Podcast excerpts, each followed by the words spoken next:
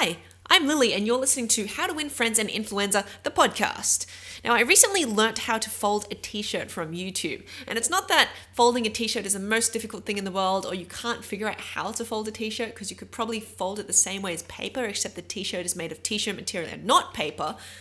But there's this technique to fold it really, really quickly, where you sort of put one point over the other and you flip it and you do this real fancy thing, and just a couple of seconds later, you've got a nicely folded t shirt.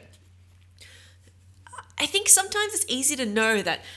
something vaguely exists, something awesome and possible is out there, but either laziness or some kind of internal blocking script makes you think, eh, either you'll do it later or oh, maybe that's too difficult, maybe it's not as simple as it seems. But do you know what?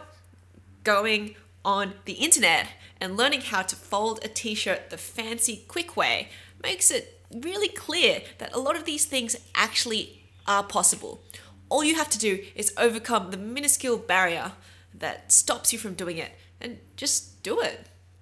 It turns out that it doesn't take long, there's a lot of benefit, and you can look it up. So it's pretty useful to fold a t shirt or learn how to start some kind of awesome new hobby or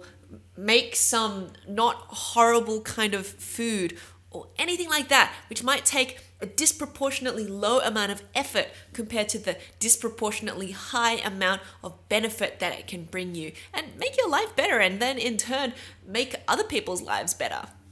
That's kind of what it starts with folding a t shirt and then you end up changing the world. Maybe a couple of steps in between.